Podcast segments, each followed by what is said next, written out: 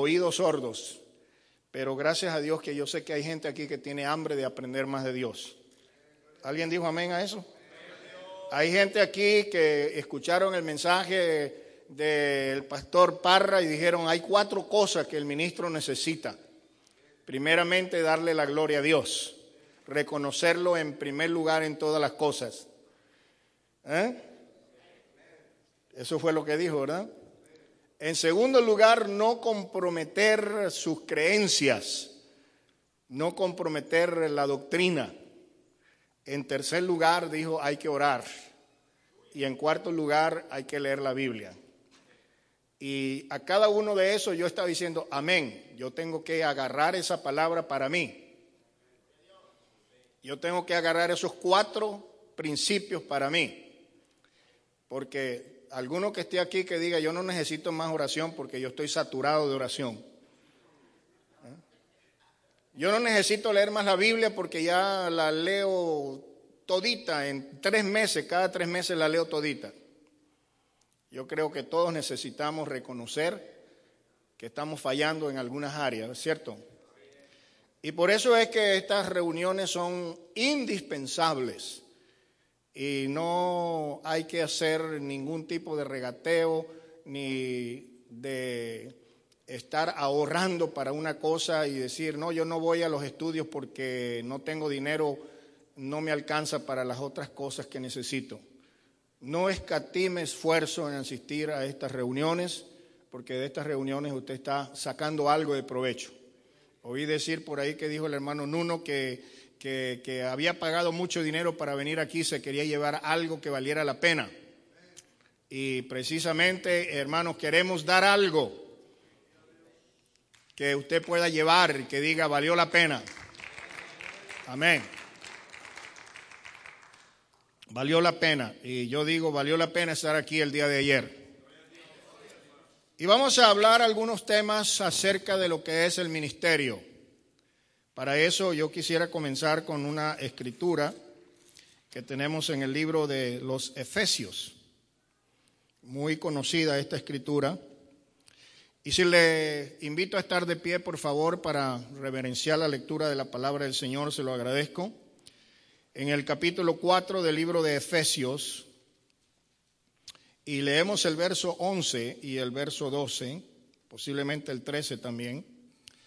11, 12 y 13, y dice la palabra del Señor, y él mismo constituyó a unos apóstoles, a otros profetas, a otros evangelistas, a otros pastores y maestros, a fin de perfeccionar a los santos para la obra del ministerio, para la edificación del cuerpo de Cristo, hasta que todos lleguemos a la unidad de la fe y del conocimiento del Hijo de Dios, a un varón perfecto, a la medida de la estatura de la plenitud de Cristo. Oremos, Padre, en el nombre de nuestro Señor Jesucristo, te damos gracias, Padre en esta hora te pedimos, Señor, tu unción para que tú seas quitando el yo y poniéndote tú en lugar, Señor, y hablar conforme a tu palabra, consejo, Señor, para que podamos eh, recibir tu palabra y recibirla, Señor, con, con, un corazón abierto, que cuando abramos la palabra también, Señor, abrimos, nuestro, abrimos nuestros corazones para que usted sea el que nos llene, Señor, de tu unción y nos llene de tu presencia en el nombre precioso de Jesús. Aleluya. Amén. Pastores, ¿cuánto dicen gloria a Dios? Y a su nombre. Amén. Tengan la bondad de tomar sus lugares. Cosa tremenda, ¿verdad? Es ministrar a los ministros. Em, no es cosa fácil. Pero quisiera hacer notar esta palabra que dice, Él mismo constituyó. Él mismo constituyó. Cuando nosotros pensamos en el ministerio, yo pienso en algo que se llama llamamiento. Llamamiento. Curioso que la iglesia significa asamblea de los que han sido llamados. Y nosotros hemos sido llamados para ser salvos. Dice la palabra del Señor que cuando reciban el Espíritu Santo, ustedes van a ser mis testigos en Jerusalén, en Judea, en Samaria y hasta lo último de la tierra. Y yo creo que cada creyente que ha sido ungido con el Espíritu Santo, el Señor lo ha constituido en un testigo. Un testigo del poder de Dios. Me habló una persona y me dice, hermano, yo he sentido un llamamiento de predicar, yo quiero ser evangelista. ¿Qué me aconseja usted? Le dije, en primer lugar, Dios te ha llamado para ser testigo. Esta persona tiene un testimonio muy hermoso porque fue una persona que vivió una vida de drogadicción, una vida de prostitución, una vida de crimen, de delito, de pecado. Y por la gracia y la misericordia de Dios hace seis meses que fue liberado del vicio de la droga y del alcohol. Y le dije, mija, tú no necesitas ir al seminario bíblico ni a la universidad teológica para testificar lo que Dios hizo en tu vida. El mensaje más poderoso que puedas predicar es cuando le dices a la gente que es como tú, mira, yo era una persona así, así, así, pero el poder del Evangelio, el amor del Señor Jesucristo me alcanzó y me cambió y ahora soy una persona diferente. Algo común en la gente que anda en el mundo es esto, yo quiero cambiar pero no puedo. Y ese mensaje que, que esa persona lleva de testimonio de lo que Dios hizo en su vida, puede impactar miles y miles de personas. La Biblia dice que nosotros somos real sacerdocio, nación santa, pueblo adquirido por Dios.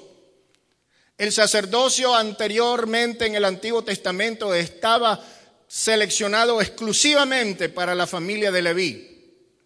El sumo sacerdote tenía que descender de la familia arónica. Y era un sacerdocio exclusivo. El Señor nos ha hecho sacerdotes según el orden de Melquisedec, que es el orden más elevado que pueda haber en el sacerdocio. Y el sacerdocio no es otra persona que aquel que tiene el oficio de interceder delante de Dios por su pueblo. Y Dios está levantando sacerdotes en este tiempo para ser intercesores por el pueblo que está perdido. Una de las cosas que nosotros tenemos que aceptar es que para poder entrar en este llamamiento, tenemos que tener primeramente el llamamiento de Dios. En una ocasión yo, yo conocí a un pastor muy célebre, un hombre que yo respeté muchísimo, admiré profundamente. Y una de las cosas que yo le agradezco a este hombre es que siendo él una figura sumamente importante era el presidente de una organización con más de 2.500 iglesias. Y yo era un muchacho de 23 años, empezando como un pichoncito a echar pluma.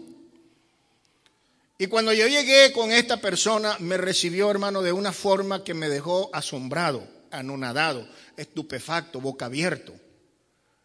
Porque él, a pesar de que, de que, yo era un jovencito, él me recibió con tanto honor, con tanto respeto, que me abrumaba la forma como él me trataba y la manera como él me presentaba delante de la congregación de más de mil personas. Y yo recuerdo eso muy gratamente, porque a veces nosotros tenemos que aprender a honrar a los demás, aunque sean mucho menos de lo que nosotros esperemos. ¿Eh? Porque usted nunca sabe ese pichón de predicador a dónde puede llegar. Amén.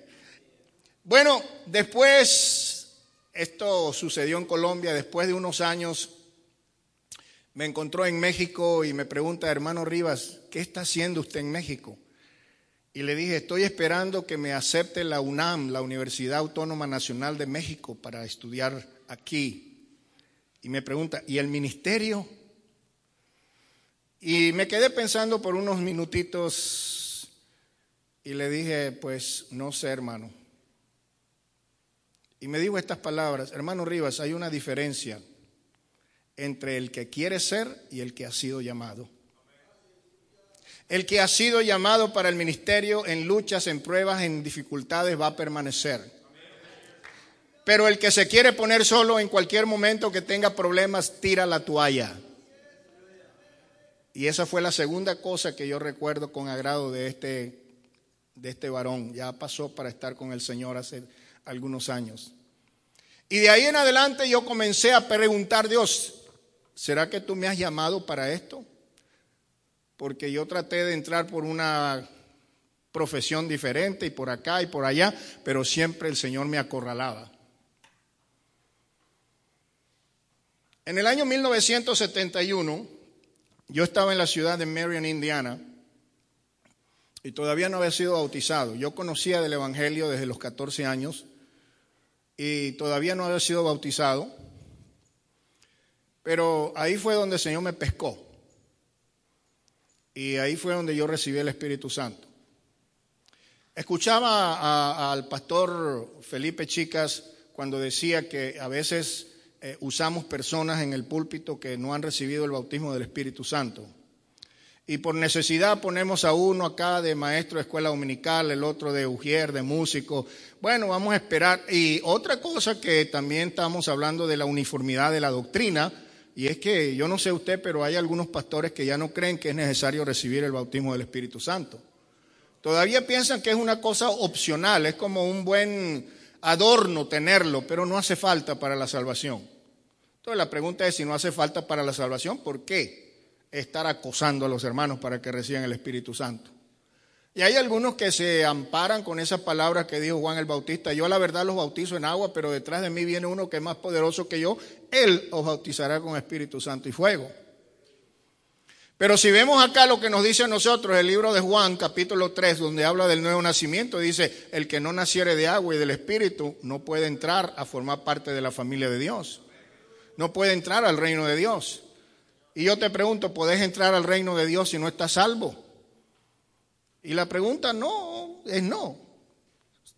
El ser salvo y entrar al reino de Dios es la misma cosa. Entonces, yo sigo creyendo, yo sigo creyendo que es necesario y es muy importante que nosotros sigamos predicando el bautismo del Espíritu Santo, no como un accesorio un adorno de la salvación, sino como una parte indispensable del proceso de Dios. El que no naciere de agua y del Espíritu no entrará en el reino de Dios. Por lo menos así me enseñaron a mí y así sigo creyendo y no sé usted qué le enseñaron, pero eso es lo que la Biblia enseña.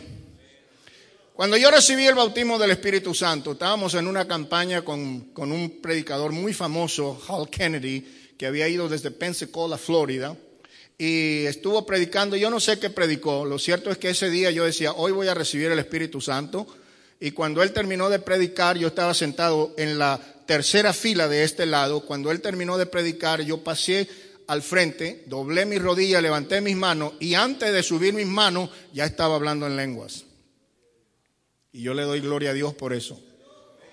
No hay cosa más hermosa que decir, el Señor me dio el regalo del Espíritu Santo. Entonces, en la iglesia donde yo estaba no le permitían a nadie pasar si no había recibido el Espíritu Santo. Y por fin, bueno, yo recibí el Espíritu Santo, entonces me pasaron al púlpito para que diera un testimonio. Estaba en una iglesia de habla inglés y estaba yo recién llegado, era un pichoncito, apenas desempacando. Eh, tenía un buen fundamento de gramática y estudios del inglés, pero no había practicado nunca. Y yo notaba que ahí en la iglesia donde yo estaba, la gente se paraba a testificar y decía, le doy gracias a Dios por lo que él hizo por mí, pum, se sentaba. Le doy gracias a Dios por lo que hizo por mí, se sentaba. Entonces yo me desquité y yo dije, bueno, ahora es mi turno. Dice, bueno, yo le doy gracias a Dios por lo que Él hizo por mí, pero yo quiero decirles un poquito lo que Él hizo por mí. Y hablando en inglés, yo estuve 20 minutos. Y al terminar yo me bajé y se me acerca una señora y me dice, joven, Dios me habló y me dijo que te dijera que tú has sido llamado para predicar. Y Dios te llevará por muchas naciones predicando el Evangelio. Y yo por dentro me reí. Gracias. Porque el propósito de yo estar allí era para estudiar la carrera de ingeniería mecánica. Pero dijo esta señora, Dios me habló y me dijo que te dijera que tú has sido llamado. Lo menos que yo pensaba era en ser llamado para el ministerio. Pero me dice mi papá que cuando yo nací, él se dio cuenta que yo como que era un niño diferente. Porque dice, usted cuando lloraba, lloraba, pero con tantas ganas que parecía un político dando un discurso. Y yo dije, este muchacho me va a salir un político. Porque cuando lloraba hacía la mano así, decía con el puño, decía, ponías la mano así cuando lloraba. Parecía un político dando un discurso. Yo comencé en los caminos del Señor a la edad de más o menos 13 años. Y a los 14 años en la sociedad de jóvenes recuerdo que teníamos un culto que era sorteado. Todos los jóvenes eh, metíamos la mano en una bolsa y ahí salía eh, qué teníamos que hacer. Abrir el culto con la lectura de un salmo, cantar un himno, las peticiones y a mí me tocó la predicación. Y me preparé bastante para dar mi primera predicación a los 14 años. Y para la honra y la gloria del Señor le digo, hermano, hubo una conmoción en esa iglesia porque los ancianos y el pastor, hermano, los felicito, qué bien estuvo. Porque me dieron cinco minutos, hermano, y me agarré como media hora. Entonces, así comenzó eh, eh, el, llamamiento. Y después de unos días estaba, como le dije, allá en Marion, Indiana, yo me regresé para Venezuela. Y cuando yo llegué a Venezuela fui a una iglesia y solamente llegué y me senté ahí como están ustedes. Y el pastor me dice, estamos contentos que aquí está un hermano que nos está visitando y quisiera darle la oportunidad que, que dé un testimonio y un testimonio bien cortito y lo siguiente me dice, hermano, ¿puedes predicar el sábado? Entonces me daba cuenta que no era yo que andaba detrás del ministerio, era como que me andaba persiguiendo. Decía, no, yo lo que quiero ser es un ingeniero mecánico y no quiero ser predicador. Pero Dios estaba llamando. Yo no sé cómo Dios te llamó a ti. Nomás estoy contando cómo el Señor ministró a mi vida. Y me acordaba las palabras de este siervo del Señor. El que es llamado por Dios permanece, pero el que se llama solo, a la primera tira la toalla. Entonces, hablando acerca del llamamiento, yo me doy cuenta a través del Nuevo Testamento que Dios tiene tres modos a través de los cuales Él llama a una persona al ministerio.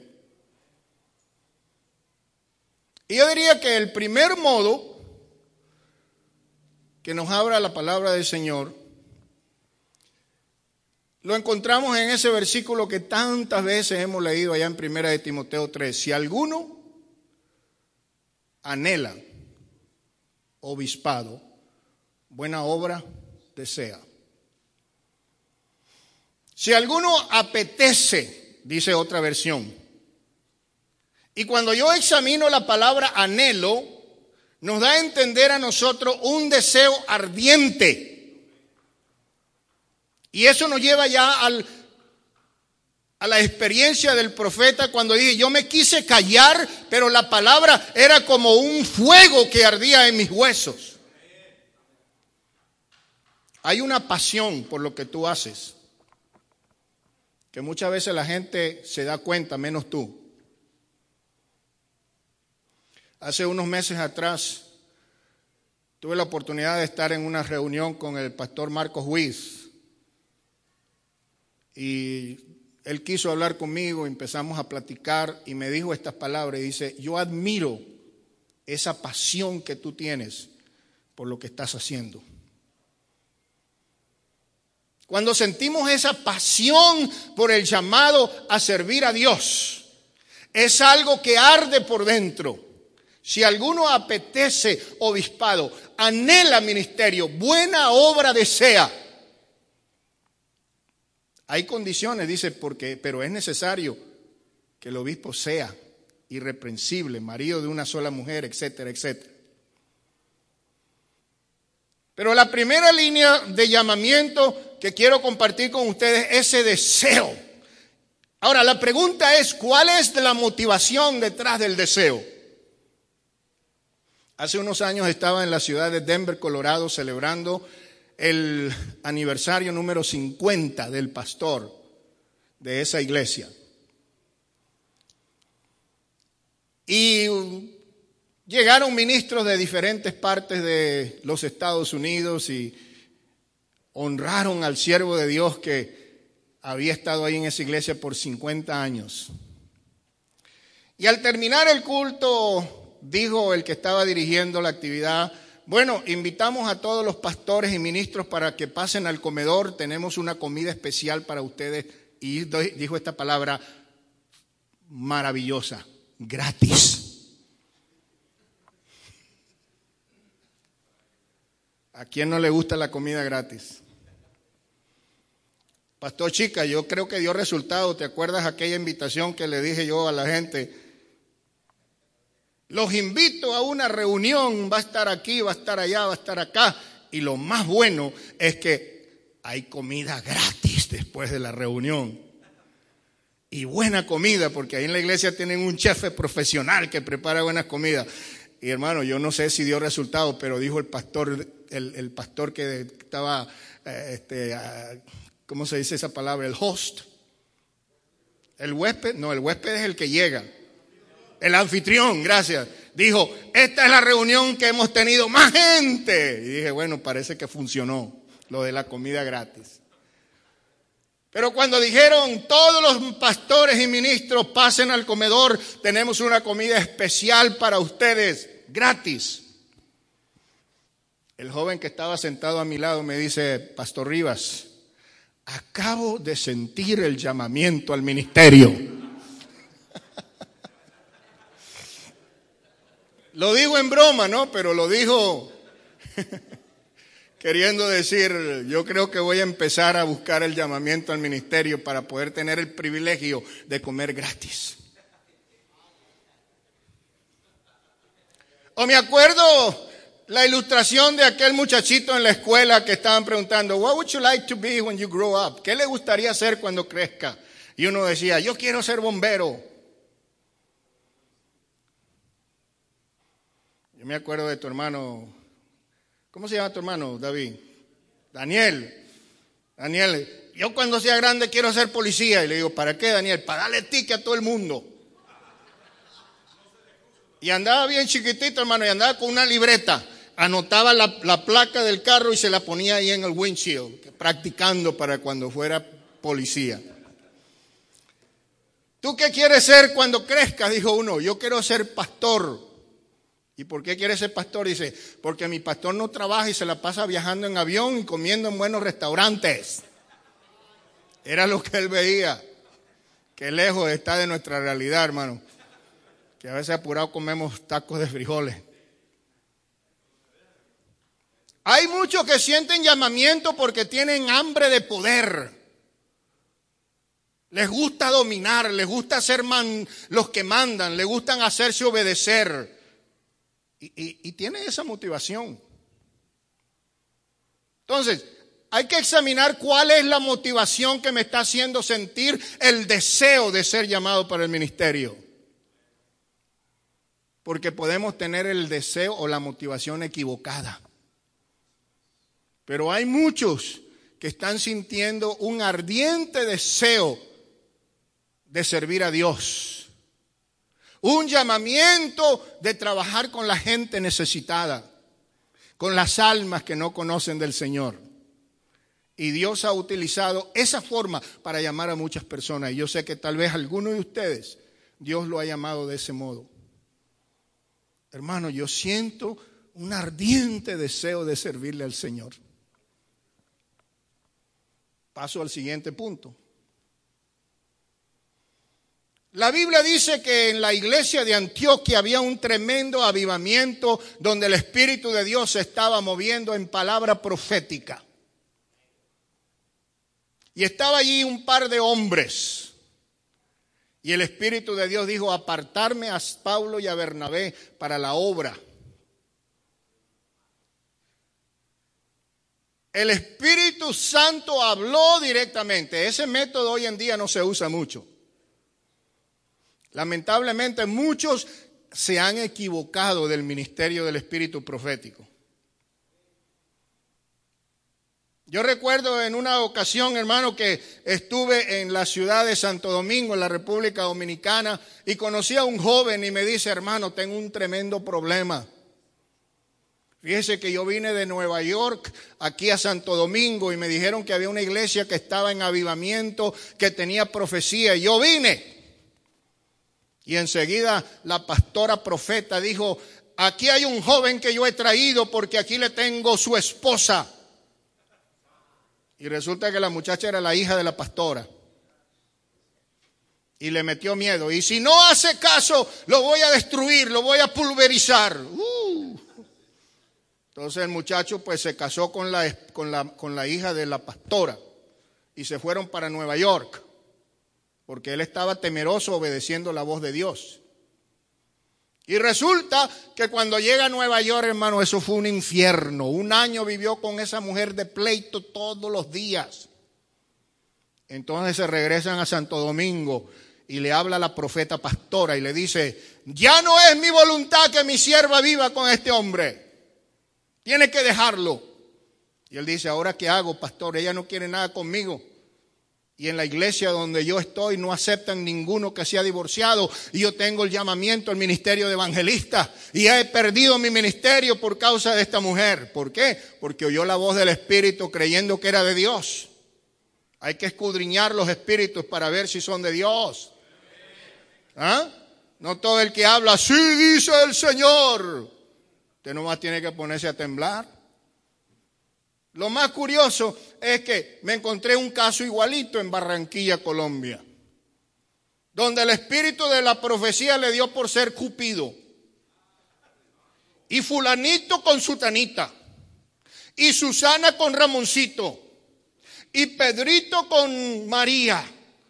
Y entonces le dio por casar ahí a los jóvenes de la iglesia. Y eso fue un tremendo desastre.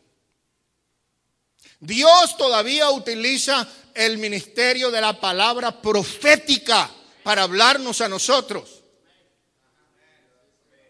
A mí me dio tremendo miedo, hermano Ávila, Rafael Ávila, me dio un susto. Cuando de esta lengüita salieron unas palabras, hermano. Y digo delante del hermano y de la congregación, yo declaro que antes que termine el próximo año tendremos una iglesia en Honduras, pastoreada por un ministro con licencia de la Iglesia Pentecostal Unida Hispana. Y yo dije, porque si no se cumple voy a ser un profeta mentiroso. Y el profeta que se mentira, hermano, la Junta Nacional tiene la autorización de apedrearlo. Pero yo doy gracias a Dios que en menos de cinco meses se cumplió la palabra profética. Dios sigue hablando. Dios sigue administrando a través de su palabra. Y qué bueno que el Espíritu de Dios se mueva en nuestras congregaciones y yo pueda decir al pastor, apartarme a este y apartarme a aquel que lo tengo preparado para un llamamiento especial. ¿Cuánto decimos gloria a Dios? ¿Estamos agarrando la onda, hermano? Estamos perdiendo el tiempo. Bueno, avanzo. El apóstol Pablo le dijo a Tito, por esta razón te dejé en Creta, para que establezcas pastores y corrijas las fallas. Es la tercera manera como yo veo que Dios usa para llamar al ministerio. Dios utiliza la jerarquía apostólica. Dios utiliza la autoridad que ha dejado en la iglesia para establecer ministros. Ahora, ¿de dónde deriva Pablo la autoridad que le cede a Tito?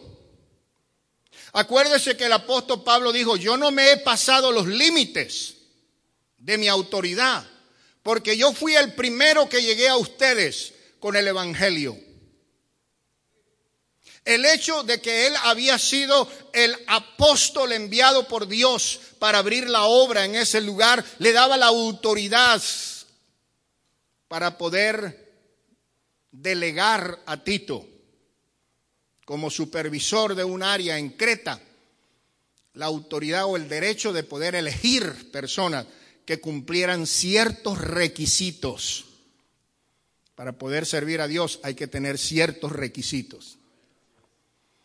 Lamentablemente nosotros hemos utilizado ese tercer método de una manera muy ligera.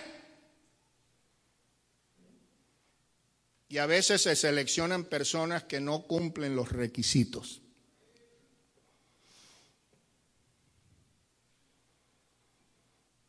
Y en eso se ha, se ha equivocado mucho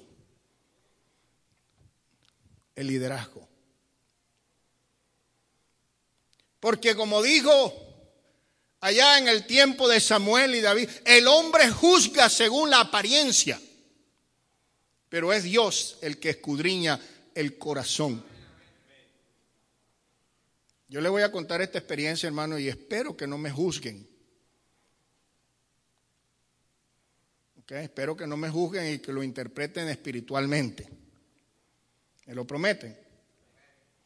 Yo he contado esto anteriormente porque fue algo muy cómico, pero también es algo que nos ilustra lo que estamos hablando. Yo acostumbro ir a comer a un restaurante casi todos los días. Después del programa de radio voy a desayunarme. A veces me acompaña el pastor Chica, a veces me acompaña muy rara vez por allá el pastor Contreras.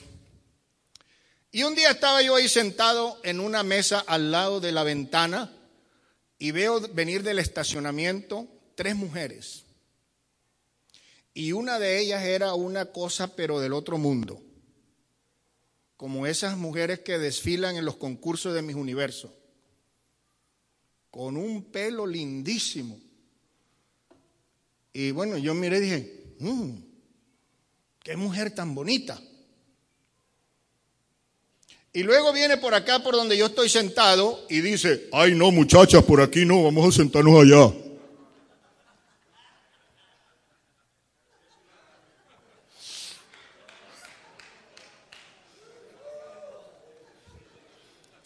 Tremenda decepción porque era un hombre transexual, transgénero.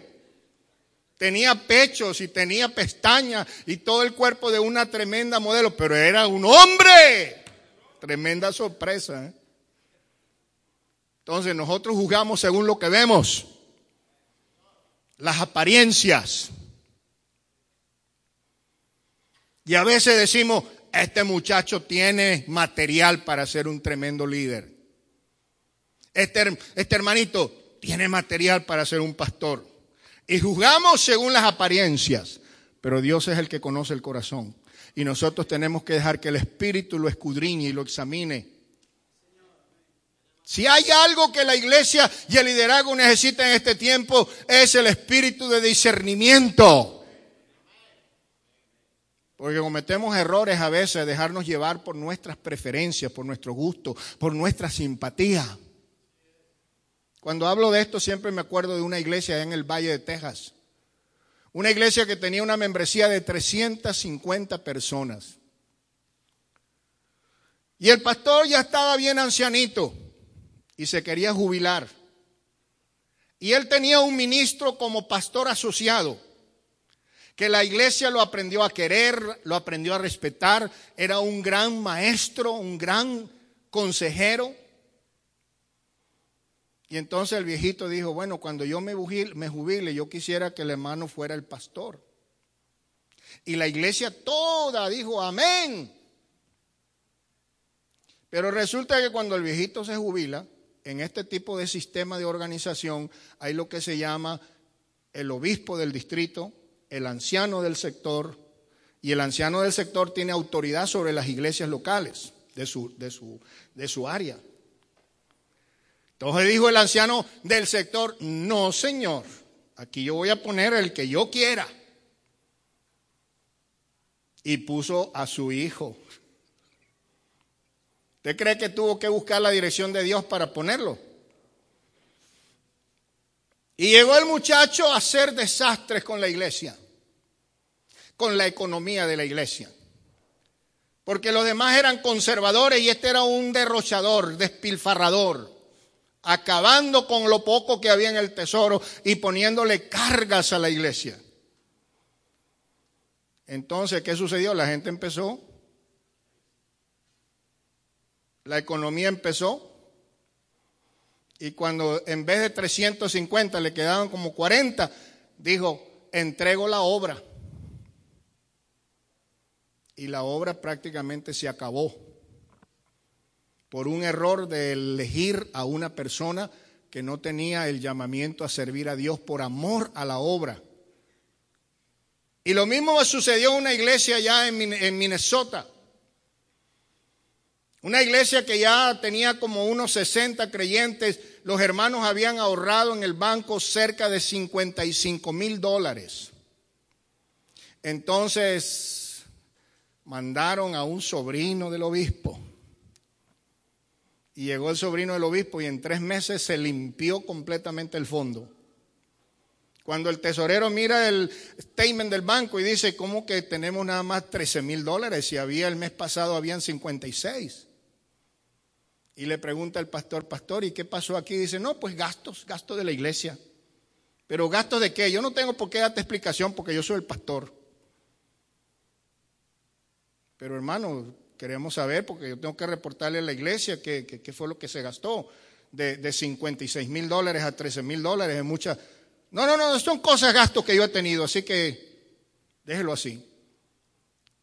¿Y qué terminó, hermano? Terminó que se fue el fulano este y se llevó todos los equipos de la iglesia, se llevó todo lo que pudo y dejó a la iglesia, hermano, en bancarrota. ¿Por qué razón? Porque a veces seleccionamos de acuerdo con nuestros propios gustos y nuestros propios intereses, pero no según los intereses de Dios. Amén.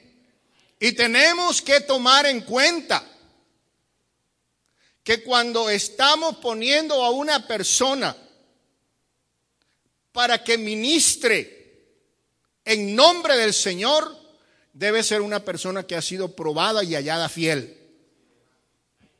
Y ahí es donde lamentablemente muchos están fallando. Yo recuerdo el caso de un pastor que andaba llamando, hermano, hermano, tengo un problema, hermano. ¿Cuál es tu problema? Hombre, yo metí la pata, hermano, porque es que yo puse aquí a un, a un ministro que, vino de un país y el hombre, pues, una hojilla en la Biblia, hermano. Ese hombre es una enciclopedia.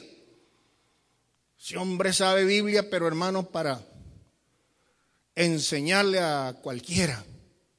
Y entonces, ¿cuál es el problema? El problema es que la iglesia se me está volteando y ahora lo quieren más a él que a mí. Ya cuando yo les predico, hermano, dicen que no, hombre, ese mensajito del pastor, eso no. En cambio, el otro, hermano, cuando él predica, amén, gloria a Dios, hay que predique más. ¿Y cuál es tu problema? No, que yo quiero que me lo saquen de aquí, hermano. Mándenlo para una obra, cualquier lugar.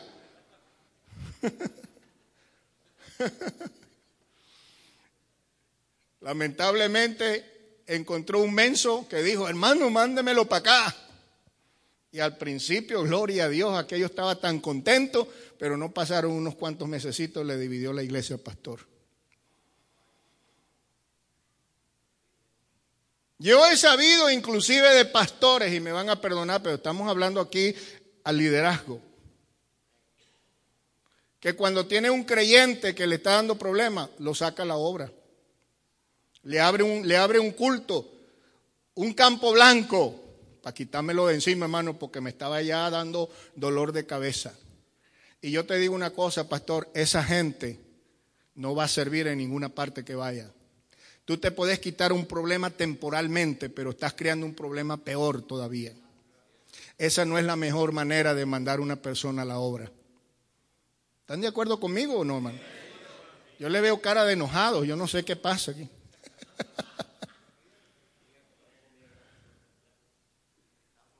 Necesitamos tener mucho cuidado en cuanto a eso, hermanitos. Y eso me lleva a la segunda parte que quisiera presentar y es el concepto de capacitación, de preparación. Hay dos personas en la Biblia que yo admiro profundamente por la magnitud de su liderazgo. Uno de ellos en el Antiguo Testamento y otro en el Nuevo Testamento.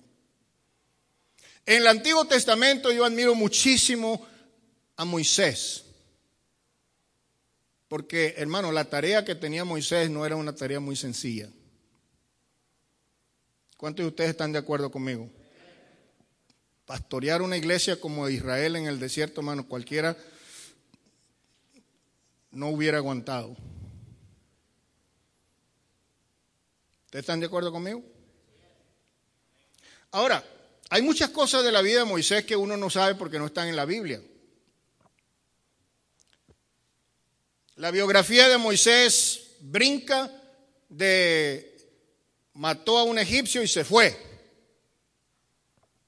Y no tenemos mucha información de la vida de Moisés durante 40 años. Dice en el libro, creo que es el libro de Hebreo, que dice que él rehusó llamarse hijo de la hija del faraón. Él era el heredero, según algunas historias, el heredero al trono del faraón. Y como heredero era el principito. El principito. Hay un joven allá en Inglaterra que se llama Prince Williams. Prince Williams es el hijo mayor de Charles, Prince Charles. Prince Charles es el heredero a la corona de Inglaterra. Tan pronto pele la pata a la viejita esa que ha sido reina como por 150 años, le toca al príncipe Charles. Pero después de Prince Charles viene Prince Williams, mi tocayo. Mucho honor, mucha honra. y ese chamaco ha sido instruido para ser rey desde el día que nació.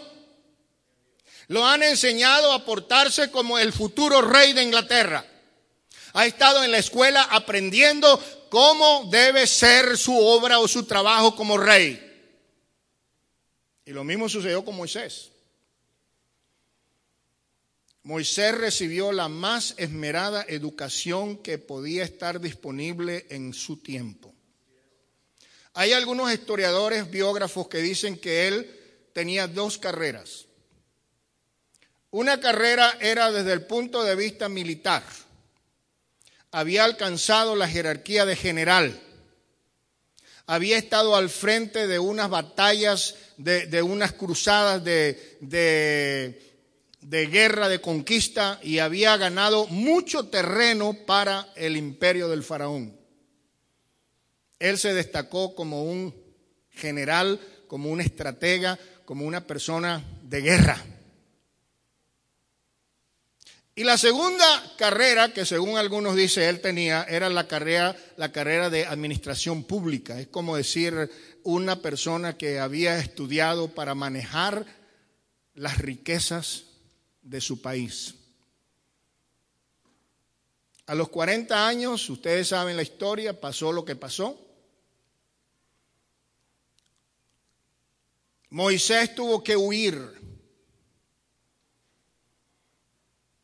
Y se llevó todo ese acervo, toda esa preparación, toda esa cultura, todo ese conocimiento al desierto. Y durante 40 años estuvo aprendiendo la vida del desierto. Conocía cada animal del desierto, si es ponzoñoso o no. Una vez estaba yo en la casa de un hermano en el campo y estaba yo solo, el hermano se había ido con la esposa y quedé yo solo ahí en la casa, hermano, y de repente veo una culebra. Y agarro una escardilla, le empiezo a dar a la culebra, hermano, la volví pedazos y quebré la escardilla. Cuando llegó el pastor le dije, hermano, salió una culebra ahí y la maté.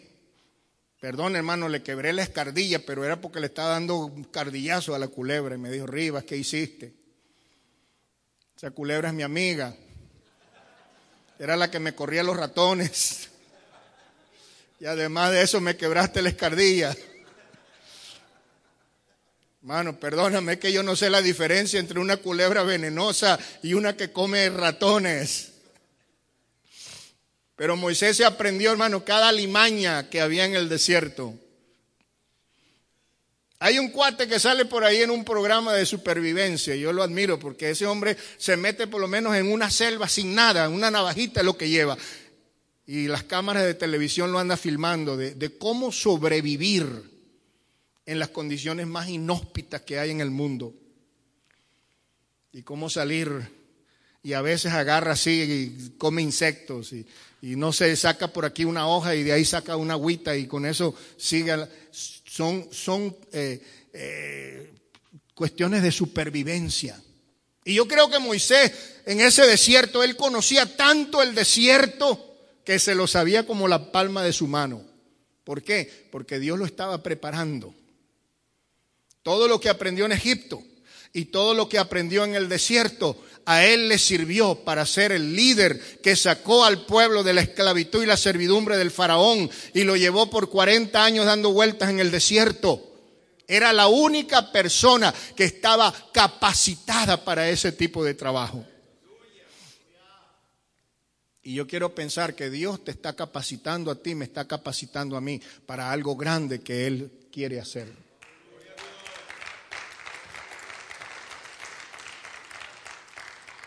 La segunda persona que veo en el Nuevo Testamento es Saulo de Tarso. Saulo era hijo de ricachón. El papá de Saulo trabajaba para el gobierno y el que trabaja para el gobierno, hermano, bueno, depende, ¿no? ¿De qué gobierno? Trabaja para el gobierno de Estados Unidos, nunca pierde. Una vez había un reporte, hermano, de por aquí en California, en una base aérea, le vendieron un tornillo a la Fuerza Aérea por 2.400 dólares que se compraba en una tienda que se llama ACE, ACE se compraba en un hardware, se compraba por 20 centavos. El tornillo se compraba ahí en el hardware por 20 centavos, pero como el protocolo decía que había que comprarlo de los vendors que estaban autorizados, lo compraban por 2.400 dólares. Entonces el papá de Saulo trabajaba para el gobierno de Roma. Ahí había billete, muchacho. Tanto billete que este hombre se hizo rico y pudo pagar una fuerte fortuna para que le dieran un pasaporte romano y se convirtió en ciudadano romano. Por eso cuando nació Junior ya era Roman citizen. Ya se codiaba con los ricachoncitos de aquel lugar llamado Tarso de Cilicia. Salió bien aventajado el chamaco porque era muy listo, muy inteligente. Y cuando ya se le acabaron los maestros que habían disponibles en esa área, había aprendido a hablar cuatro o cinco idiomas, se aprendía de memoria las obras de los filósofos romanos, griegos y hebreos. El papá dijo, va a tener que mandarlo a Jerusalén para que estudie en la universidad. Y buscó a Gamaliel, el mejor maestro que había en ese tiempo. Y dice la escritura que Saulo fue educado a los pies de Gamaliel. ¿Dice así la Biblia? Dios lo estaba preparando para un llamamiento. Él no lo sabía. Yo creo, hermanos, en la capacitación. A veces me da un poquito de tristeza de gente que dan a entender como que la educación no sirve para nada. Hablan de tener títulos como algo que es eh, insignificante y a veces hasta vergonzoso. Pero yo te vengo a decir en esta hora, mientras más te prepares, más te puede usar el Señor para lo que tú te pongas a la orden. Yo recuerdo que cuando me dieron la primera computación, yo trabajaba de maestro en una escuela, enseñaba segundo grado. Y mi niña estaba estudiando en la misma escuela, cuarto grado. Y me trajeron una computadora al salón y yo no sabía ni cómo prenderla. Le digo la verdad, no sabía ni cómo encenderla. Y cuando salía mi hija de la clase se venía para mi cuarto porque yo me tenía que quedar media hora más y cuando ella lo vio dice, hey daddy, you got a computer, agarraste una computadora papá. Y le digo, sí hija, pero no sé ni qué, cómo prenderla. Y me dijo estas palabras, hermana, qué vergüenza. Me dijo, no te preocupes, yo te voy a enseñar. y mi niña me enseñó a aprender la computadora, imagínate, y cómo usarla.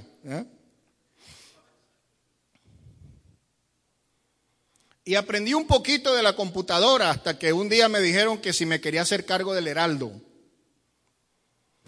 Y en aquel tiempo el heraldo se hacía con una máquina de escribir y los titulares se pegaban con, con letras de, de, vinil, se iban haciendo los titulares. Y yo dije, no, no, no, nosotros necesitamos actualizarnos aquí, vamos a comprar una computadora. Y sucedió un milagro, hermano. me aprobaron un presupuesto para comprar una computadora y una impresora para el Heraldo. Aleluya. Dios hace milagros todavía. Dios sigue haciendo milagros. ¿Cuántos lo creen? Bueno, hermano, y resulta que, bueno, yo batallaba con eso. Entonces yo tenía a Wilfer García, que me ayudaba. A veces me trancaba y llamaba, Wilfer, no sé qué hacer, todo lo que tenía se me borró. hace esto, hace aquello, hace lo otro. Y aprendí. Aprendí. Después venía un tipo que estaba ahí en la iglesia y se ponía detrás de mí a mirar lo que yo estaba haciendo y se aprendía todo lo que yo hacía. Le dije, oye, ¿cómo, ¿cómo, aprendiste eso? El otro día que te vi que lo estabas haciendo. Y después resultó que él tomó mi lugar, el hermano Chicas. Pero hermano, eso que yo aprendí en el Heraldo me sirvió en mi próximo trabajo porque yo tuve un trabajo y lo primero que me decían, necesitas saber cómo manejar la computadora. Y dije, bueno, gracias a Dios que ya me entrené allá en la oficina del Heraldo. Y sabía lo suficiente, hermano, como para engañar a la gente que no sabía nada.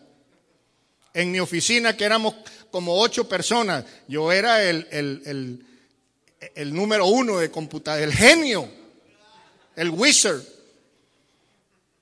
Y una vez me llega una compañera y me dice, William, no sé qué pasa con estas computadoras que no sirven, necesito hacer un reporte. Y miré por detrás y estaba desconectada. Y yo ya la enchuflo y la prendo y dice, ¿cómo lo hiciste? Y me acordaba de aquel dicho que dice, en el país de los ciegos el tuerto es el rey. ¿Eh? Pero quiero decirte eso simplemente para concluir de que lo que yo aprendí ahí en la oficina del aro me sirvió para mi trabajo. Cuando Dios te quiere capacitar, cuando Dios te quiere educar, Dios te quiere entrenar, es para que le sirvas en algo grande. Amén.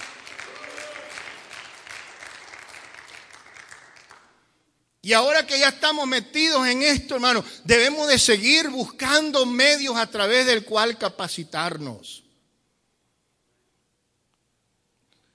Yo a veces me he sentido víctima de la ignorancia. Yo acuerdo cuando estaba yo estudiando en la universidad la carrera de psicología, había un ministro en la iglesia, hermano, que cómo me echaba ponía a predicar, sí, y esos ministros que andan estudiando en la universidad eh, para aprender a predicar. Y el único que estaba era yo, era el único. Y me tiraba aquel versículo, nada, que el Señor sacó los ignorantes y los burros y para avergonzar a los que estudian. Híjole, otra vez. Y un día coronó. Y dijo, yo le doy gracias a Dios que, que yo no sabo ni leer ni escribir.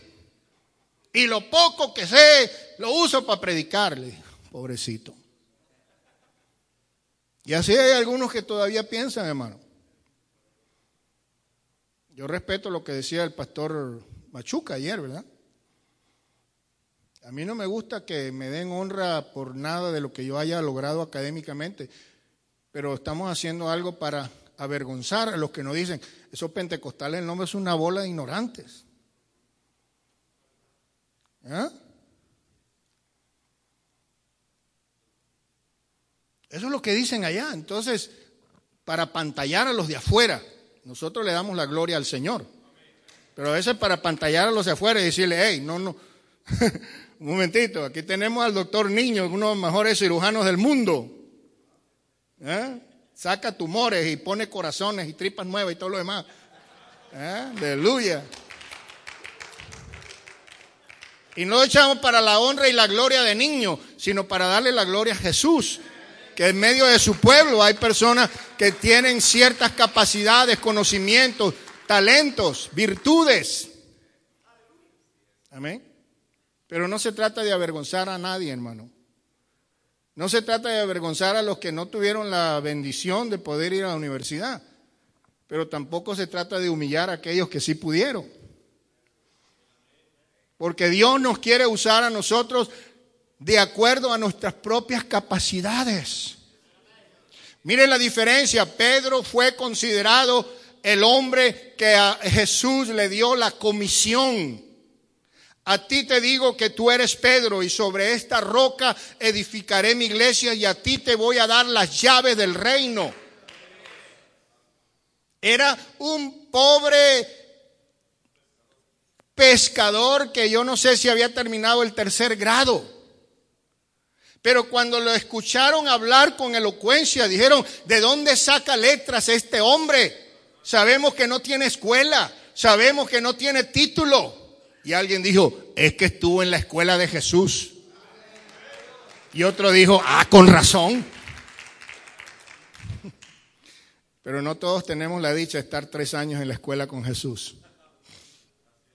¿Mm? Pero mire la diferencia. La mayor parte del, eh, del, del Nuevo Testamento fue escrita por dos hombres un abogado y un médico. Yo a veces hago la pregunta y dice, ¿cuál es el autor del Nuevo Testamento que más escribió? Y me dicen, Pablo, porque Pablo escribió una cantidad de pistolas.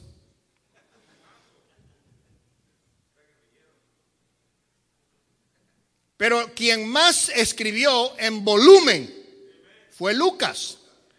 Solamente con el Evangelio de Lucas y el libro de los Hechos escribió más que Pablo y todos los demás juntos.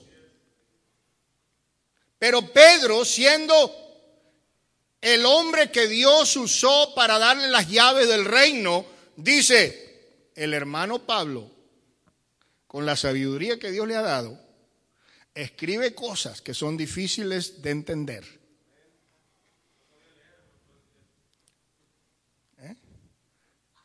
Habían cosas profundas que no las podía entender. Pero él reconoce que Dios le había dado sabiduría a ese hombre. Porque Pablito, además de la instrucción que tuvo allá en, Tarso de Silice, la instrucción que tuvo en Jerusalén, cuando él se convirtió, él se fue al desierto en Arabia a estudiar, a buscar la dirección de Dios, a analizar en el Antiguo Testamento cómo conectar la gracia con la profecía del Antiguo Testamento. Y vino hojilla ese predicador, hermano. Qué bendición estar capacitado. Voy a ir al tercer punto que quiero hablar. No sé cuánto me queda, pero déjeme ver aquí si esto me dice cuánto me queda acá.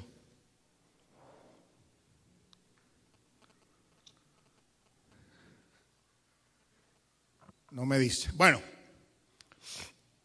yo quiero compartir con ustedes la historia de Felipe. Hay tres Felipes que habla la Biblia. Uno es Felipe que era de la jerarquía herodiana.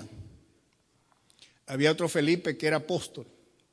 Y hay un tercer Felipe que dicen que era evangelista, que la Biblia no dice que él era evangelista. O por allá lo llama de Felipe el evangelista.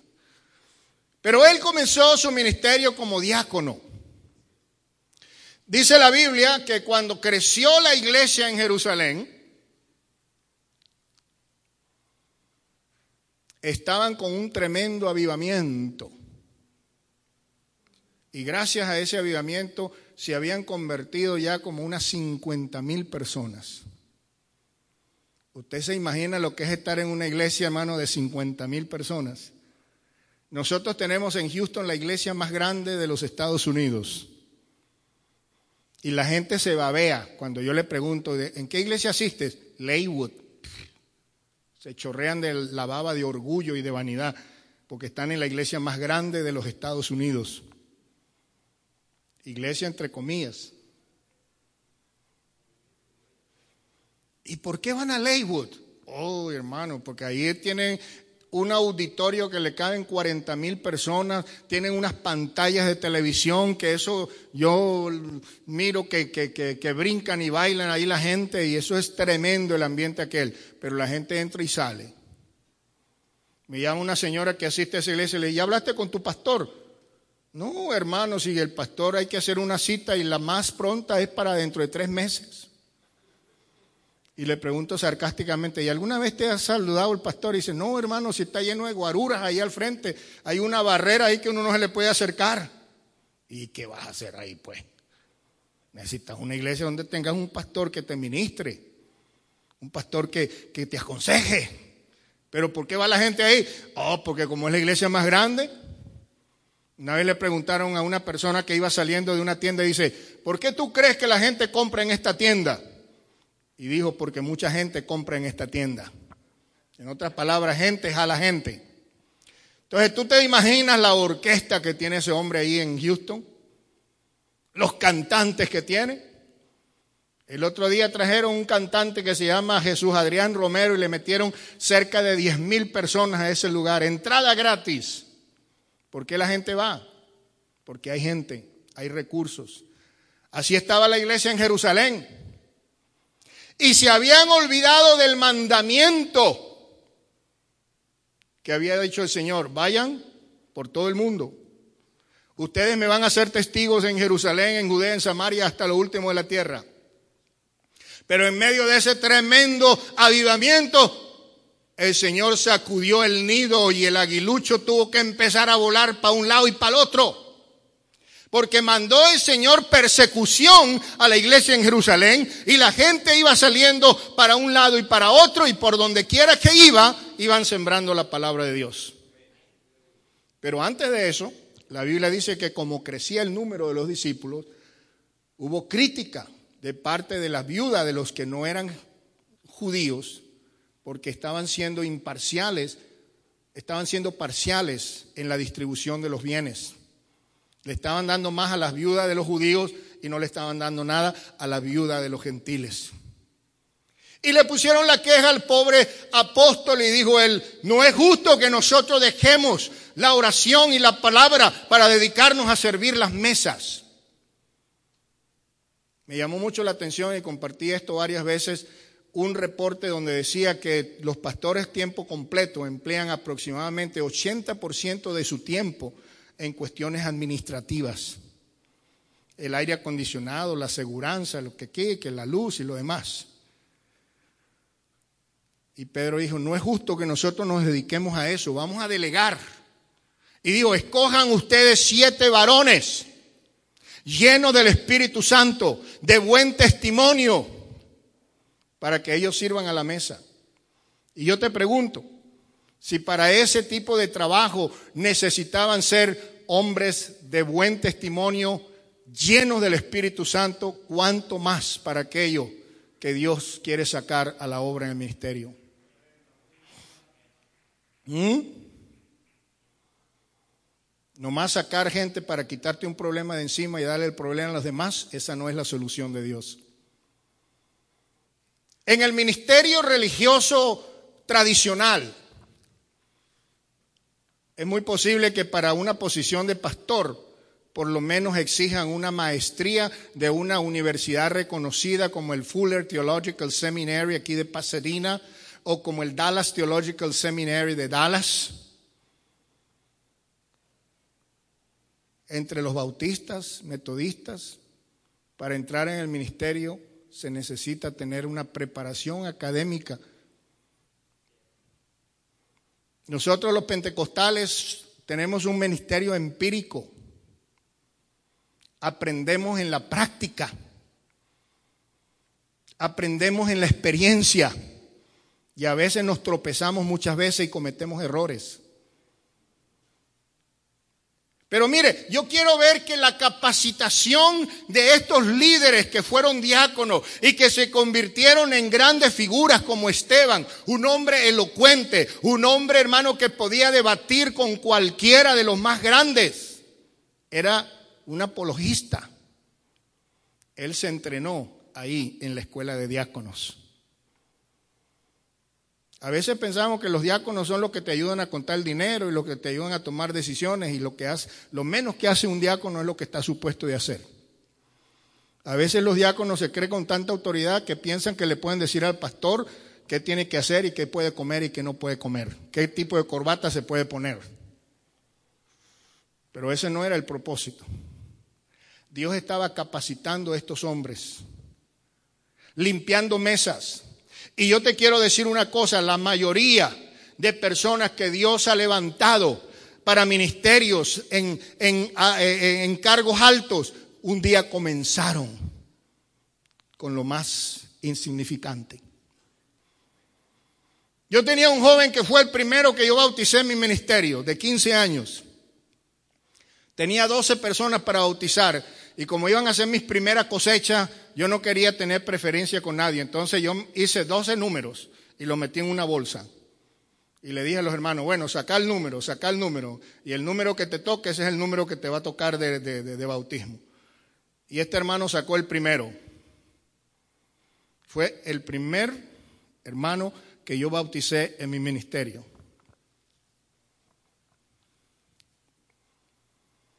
Ese muchacho de 15 años, hermano, era tan fervoroso que era el primerito de llegar a la iglesia. Él solito se ponía a barrer la iglesita que teníamos ahí, a trapear.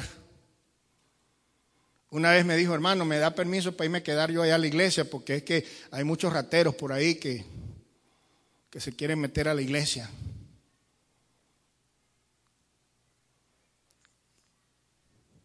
Él comenzó trapeando, nadie lo mandaba, él solito se ponía a limpiar la casa de Dios para que cuando llegaron las hermanos estuviera olorosa. Un día me dice, hermano Riva, yo siento deseo de ir a tal lugar a predicar, ¿me da permiso? Le dije, vaya hermano. Y en resumen, yo te quiero decir que Dios levantó a ese muchacho al punto que fue y sigue siendo el presidente de la organización. Pero comenzó humildemente. Y la Biblia dice que el que se humilla, Dios lo ensalza. Dice así la Biblia, pastores. Y Dios quiere, hermanos, enseñarnos una lección con el caso de este hombre llamado Felipe, porque la Biblia dice que él fue llevado por el Espíritu a Samaria y en Samaria él comenzó a predicar. ¿Y sabe qué predicaba Felipe? Hablaba de Jesús. Él predicaba de Jesús. Una vez estaba escuchando a un predicador y todo lo que predicaba era que estuve en una campaña en, República Dominicana y me trajeron un endemoniado y yo le dije al demonio y el demonio me dijo a mí y nos pusimos al tú por tú y al yo por yo y a la final yo vencí al demonio. Y después me fui a Nueva York que allá en Nueva York me salió un demonio del trabajo del tamaño de King Kong y nos pusimos y toda su prédica nomás hablaba de lo que él había peleado con el demonio. En esa iglesia que yo digo que es la más grande de los Estados Unidos, hay un predicador muy conocido, muy elocuente. Y un día me dijo mi hijo, ¿cómo te parece como predica fulano de tal? Le dijo, nunca lo he escuchado predicar. Y me dice, ¿cómo no? Si yo he visto que tú estás mirando su programa de televisión. He oído que habla de motivación, habla de sacar el campeón, habla de tantas cosas motivacionales, pero nunca ha predicado el Evangelio. Y hermano, nosotros hemos sido llamados para predicar la palabra. Dice la Biblia que le agradó al Señor escoger por la locura de la predicación salvar a los que creen. A veces pensamos que con una buena orquesta y con unos buenos coristas y con unos buenos músicos vamos a tener avivamiento, pero es la palabra la que salva las almas. Y hay que saber qué es lo que estamos predicando. Hay mucho wiri wiri y mucho bla bla y a veces hay poca sustancia. A veces se habla de muchas cosas y no se dice nada. Yo me acuerdo una vez que me dice mi papá que, que había un grupo de músicos y se paró un muchacho ahí que no sabía nada con la varita, ¿no? Y empezó ahí a hacerle burla ahí al, al director. Y le dijo el director al muchacho, ¿qué puede dar el que no sabe nada? ¿Qué puede dar el que no tiene nada? ¿Qué puede, verdad? Ayer hablábamos de predicar, de, de, estudiar para predicar, de alimentarte para dar, de leer para dar. Y yo pregunto, ¿qué puede dar el que no tiene nada que dar? ¿Cuántos hay que no salen y con todo perdón, no lo digo con mala intención, pero no salen de Hechos 2.38 y a veces hasta mal lo dicen? Y pensamos que así vamos a ganar al mundo y vamos a ganar los trinitarios. Y había un predicadorcito por ahí que decía, todos los trinitarios malditos los va a llevar a limpiarle el excusado al diablo en el infierno. Hermano, tenemos que tener respeto. ¿Mm?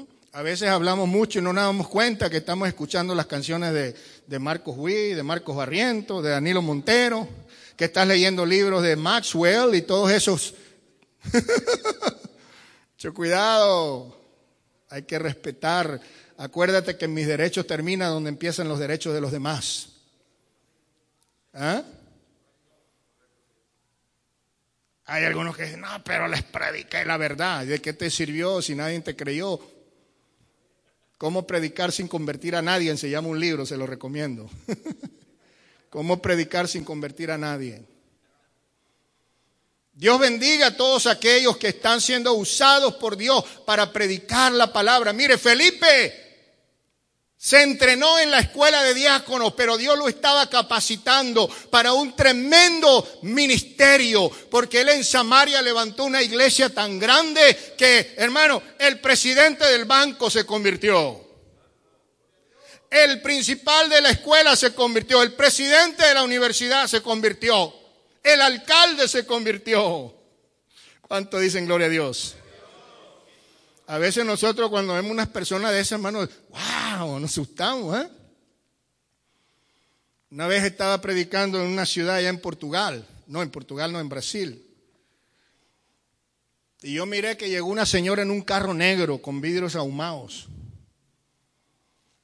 Traía chofer.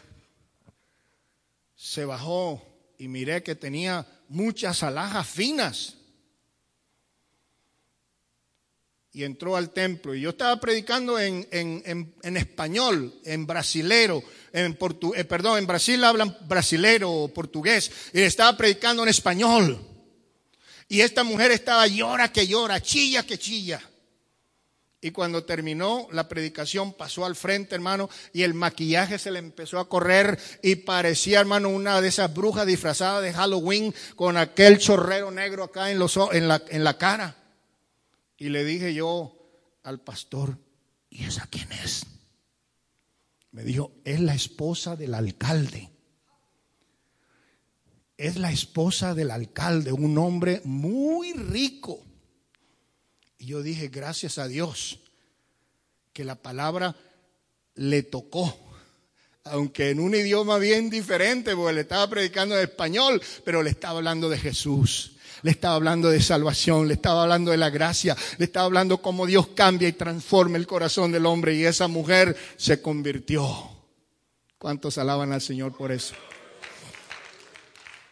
Hay poder cuando se habla de Jesús. Era lo que Felipe hacía. Me quedan cinco minutos y apenas estoy empezando, hermano. Me dicen que me quedan cinco minutos. Bueno, quiero acelerar, hermano, para decir esto. A pesar del gran avivamiento que tenía Felipe, él era un hombre que se sujetaba a la autoridad. Él los bautizaba porque le habían dado autorización para bautizar. Fíjate que nuestra constitución tiene tres categorías de ministerio. La licencia local te da autorización para predicar, para cuidar la iglesia. Te estás entrenando para ver si sí estás dando la talla. Y si mira que tu, tu ministerio Dios lo bendice y crece, entonces aplicas para la licencia nacional. Y la licencia nacional te da autorización para bautizar. Y ya usted puede bautizar. Y luego viene la licencia de ordenación. Y a mí me da pena decir que algunos que han tomado el examen para la licencia no pasan. Preguntas simples, no las saben. Hay que Señor, ¿cómo podrán predicarle si ellos mismos no saben? Una preguntita por ahí que decía, ¿en qué idioma fue escrito el Antiguo Testamento? En inglés. Hay poder en Jesús. Hay que estudiar, hermanos. Y algunos exigen, hermano, chicas, ya me toca la licencia de ordenación porque tengo cinco años con la licencia nacional. ¿Cuántos has bautizado en cinco años? Ninguno pero ya me toca. Yo lo que quiero ver aquí en Felipe, hermano, que a pesar que tuvo ese tremendo avivamiento, él sabía estar sujeto a la autoridad. Y el Señor le puso en su corazón llamar a Pedro y decirle que hay un grupo aquí de personas que ya están bautizadas, pero para que él venga y las confirme con el bautismo del Espíritu Santo. Hay que sujetarse a la autoridad, hermano. Yo recuerdo un hermano que un día, hermano, dijo, este, voy a tener unos bautismos. Y se, se olvidó de avisar a las autoridades. Entonces, como ese día no llegó nadie, él mismo de coraje los bautizó. Ah, ya los bauticé porque me dejaron embarcado aquí, que no vino ninguno a bautizarlos. Con aquella soberbia y con aquella rebeldía. Y se apartó de la organización, porque no estaba, ahora sí, hermano, me está diciendo aquí que se me acabó el tiempo. Pero déjeme terminar este pensamiento, por favor. De tanta soberbia y tanta rebeldía, aquella persona se apartó de la organización. Y un día pregunté por él y me dijo, ay hermano, fíjese que la esposa lo encontró con el presidente de jóvenes en paños menores jugando a papá y mamá. ¿Sí entendieron la parábola? ¿O se la digo más? ¿Eh? Porque antes de la caída viene la soberbia, hermano, y cuando la gente se rebeldiza, nosotros tenemos esa norma en la organización. Y nadie puede decir, yo con licencia o sin licencia, yo no necesito ese papel para bautizar, porque Dios me llamó a bautizar.